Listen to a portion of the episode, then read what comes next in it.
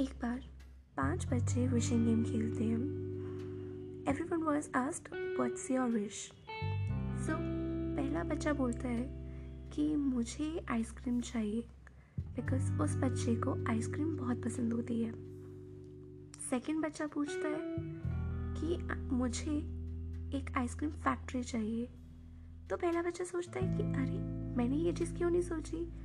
अगर मेरे पास ice cream factory होती तो मैं एक नहीं सौ आइसक्रीम खा सकती। थर्ड बच्चा बोलता है कि मुझे हंड्रेड बिलियन डॉलर्स चाहिए। तो पिछले दो बच्चे सोचते हैं कि ओ माय गॉड अगर हमारे पास इतने पैसे होते तो हम उससे कितनी सारी आइसक्रीम खरीद सकते?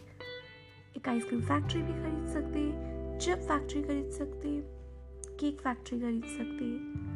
Now comes to the fourth child तो द फोर्थ चाइल्ड सेज कि अगर मुझे विश मिलेगी तो मैं पहली विश में मांगूँगा कि मुझे तीन विशेस मिले।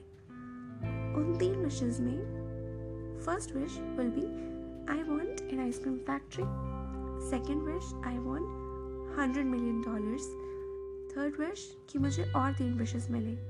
और इस तरह से मैं हर तीन विशेस के लास्ट में तीसरे विश और तीन विशेस मांगूँगा। Now comes to our fifth child. And that person, that child, was about to become the Buddha. So this child asked, If I was given a wish, I wish that I never have any wish. मुझे कभी कोई wish ना हो Interesting. Imagine we don't wish for anything. we just live in the present moment. We just enjoy what we have.